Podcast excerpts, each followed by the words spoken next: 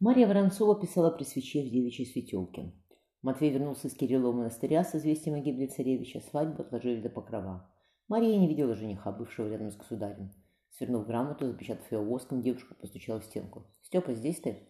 «Да заходи», — разрешил брат. Накинув домашний сарафан, Мария босиком шмыгла в соседнюю горницу. «Передашь?» — она протянула грамоту. Степан угрюмо взглянул на сестру. Она присела напротив. «Отчего ты, Степа, Матюшу не любил, не пойму. Он нам с родственника, теперь еще и зятем тебе будет приходиться. Чем он тебе не хорош?» «Что ты в нем нашла?» — скривился брат. «Из него, из него одним щелчком дух вышибить можно. Сейчас Хоша волосья окоротил, перстней поменьше стало. А то совсем бы как девка был». «Когда сам полюбишь», — скинула голову девушка, — «тогда и поймешь, что неважно сия. Пришлась бы тебе какая девица по душе, Степа, так, может, ты бы добрее стал, не шипел бы на всех, как и змей. У Василисы Аксаковой дочь Настасья, 15 годов и сравнялась. Чем не невеста тебе? Моярня Василиса при царице, муж ее покойный в милости у царя Ивана Васильевича был. Видел я сию Настасью, зевнул Степан. Полено поленом, только и разница, что веснушки по всему лицу. Переборчивый ты, братец, хихикнула Марья. А сама-то... Степан ловко кинул в нее подушку. Сестра примостила себе на колени. «И на ты невестку нам из Новгорода принести собираешься? Али с моря самого?» Муария лукаво подмигнула Степану. «Будет на то Божья воля, так привезу», — усмехнулся Степан. «Мне бы хотелось в Индии побывать», — вздохнула девушка. «На севере холодно, морозы лютые, льды, ветер свищет. Хожение за три моря, как написано, а вяжут крыловых зубом великие мечи по янтарю кованых, да, площадок доспехи и булатные. Вот бы на слонов хоть одним глазоском посмотреть, Степа. В Индии тоже моря, только теплые, — рассеянно сказал Степан, просматривая капризные грамоты. Говорил Федор Васильевич, что португальцы во времена погойного государя Ивана Великого морским путем вокруг Африки прошли и в Индии высадились. Индия, в кою диспанцы плавали, другая сия? Робко спросила сестра. На карту Хоша бы раз посмотрел, вместо того, чтобы наряжаться до румянца, ехидно ответил Степан. Марфе наш четвертый годок пошел, а она может показать, где Москва, где Новгород. Там не Индия, а то Америка, новая земля. Совсем новая? Марья распахнула синие глаза. Ты подумай, оживился Степан, за Казанью, за Волгой тоже новые земли. Или Пермский край, где Васян, старший сын Федора Васильевича, монашествует. За ними Югория лежит, где, говорят, ночь длится полгода и полгода день. Там люди с песными головами живут, зевнула Мария. Степан охмыльнулся. Поеду в Егорию, привезу тебе невестку с головой пёсей. Что ты делать будешь? Да к залаю. Как с ней еще разговаривать-то, прыснула сестра. Поднявшись на рассвете, Федор осторожно, чтобы не разбудить жену, пошел к двери. Обернувшись на пороге, он залюбовался Ведосией, слушая тихое дыхание. Серый глаз приоткрылся. «Ты куда это собрался?» Вернувшись, Федор привлек, привлек ее к себе, как всегда удивляясь тому, что она скроена словно для его объятий. «В Москву мне надо, башки на завтра судить начинают. А ты-то?» — начала Феодосия. Она осеклась, прикрыв рот ладонью. «Нет». «Так что я государю скажу?» — невесело отказался Федор. «Не посылай меня на суд соборный, ибо я с подсудимым знаком. Тогда мы точно все на плаху ляжем. Сразу начнется, почему знаком, да откуда знаком, да что говорил. А там и до басмановских подвалов недалеко, с кнутом и клещами. Что ж делать-то?»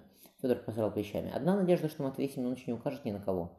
Глядя в глаза человека сложнее сия. Может, оно и к лучшему, задумалась Феодосия. Ежели придется тебе допрашивать его, так ушей чужих вокруг не будет. Ушей чужих вокруг не будет. Это навряд ли помрачнел Федор. Там всегда есть уши. Другое дело, что не видишь ты их, а они все равно слушают, да кому надо передают. Надолго ли едешь? Федосия прижалась головой к его плечу. На месяц, а то и поболее. Как пойдет.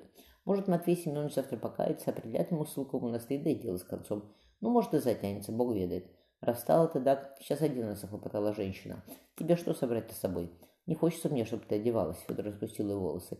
Ты за мной замужем пятый год, видел, видел, видел я тебя по-всякому, а ты все равно краснеешь, а девица невидная.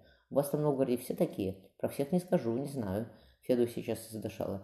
Значит, мне повезло. Федор уложил ее обратно на подушки. Ну, раз посмотришь на себя, вроде супровница глаз не поднимет, воды не замутит, а потом где выдаешься, что вытворять умеет. Сам же и обучил, простонала Федосия. Покажи умение это. Федор вздохнул цветочную запах ее волос, почувствовал губы совсем рядом. А ты тоже покажешь? Ты еще не знаешь, на что я способен. Он потянул жену, жену к себе. Не, потем, не понимая, где ее тело, где его, Феодосия обняла его сильно, как еще никогда не делала. Только вернись ко мне, обещай. Она вытянулась в его руках. «Обещаю», – прошептал Федор. «Ты мой дом, мое счастье, единственная любовь моя. Я вернусь, Феодосия». «Поворотись-ка!» Прасковья Воронцова придирчиво глядела дочь. «Опять груди убирать надо». «Зачем ты, Зима Мария, голодом моришь? Дай мне два ломать хлеба съел. Гляди, венчание длинное. Еще сам леешь в церкви». Мария нетерпеливо притопнула ногой. «Не могу я есть, матушка. Сначала почти три года ждали, потом сговорились на после успения, а теперь покрова ждать. Сколько ждать еще? Кусок гордо не лезет. Не гомони!» Прасковья дернула на дочь Ляпашин. «Доведешь себя не евший, дорогая день диской, до того, что муж под венцом не узнает. И так глаза запали». Мария схватила за ручную зеркальце. Вовсе не запали, она повертела головой. Придумай, что матушка. Матушка, сядь-ка похлопала по лавке Проскоя. Поговорить мне надо самой. Говорили, закатила глаза Мария. Знаю я все. Я не про сия, вздохнула Прасковья. Ты не ребенок, Мария. Мы с батюшкой 20 годов живем в любви и согласии. Я всегда ему доверяла и сейчас доверяю. Нет у меня в нем сомнений. Ты замуж выходишь, Оши, за родственника нашего, за сына достойного человека. Ну, ты знаешь, что про Матвея говорят. Ты девка собой видная, разум у тебя в голове стал появляться, но если муж от жены гулять зачнет, так его ничем не удержишь. Не загуляет ты мне, Матвей, раздул ноздри Мария, не посмеет. Прасковья махнула рукой. Девка еще все сие, сие говорить гораздо. Не будет, не посмеет, не позволю. Потом, как муж кулаками или плети получит, да гутрут слезы, и ноги перед ним молча раздвинут, даже если он только что со мной бабы слез. Потому как он муж, отказать ему нельзя. Не приведи Господь, еще дурную болезнь какую принесет. «Не таков, Матвей», — резко отозвалась Мария. «Может, что было раньше, но сейчас не таков он. Батюшка, Али Федор Васильевич тоже гуляли до венчания, а теперь мужья верные». Прасковья усмехнулась. «Не расскажешь же девке, что отец ее под брачные венцы пришел, не изведав никаких утех плотских». Мария ткнулась лицом в мягкое материнское плечо. «Все хорошо будет, матюшка. Мы с Матвеем проживем в любви и согласии, сколько Господом отпущено. Ты еще внуков понянчишь. От Степана внуков чует долгонько ждать. Кисло отозвалась Прасковья. Не сказывал он тебе часом? Не пришелся ему по сердцу кто из дочерей боярских? Мария скорчила гримасу. Степе девушек во сто крат милее. Вчера говорили с ним, только ждет венчания, чтобы в Новгород удрать.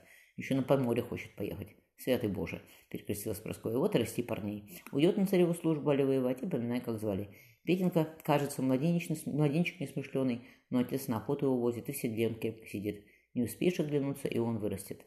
На то я, и на то и я, чтобы всегда при тебе остаться, матушка. Мария чмокнула мать в прохладную щеку. Они обнялись, сидя на лавке, так как и застал вошедший в горницу Михаила Воронцов.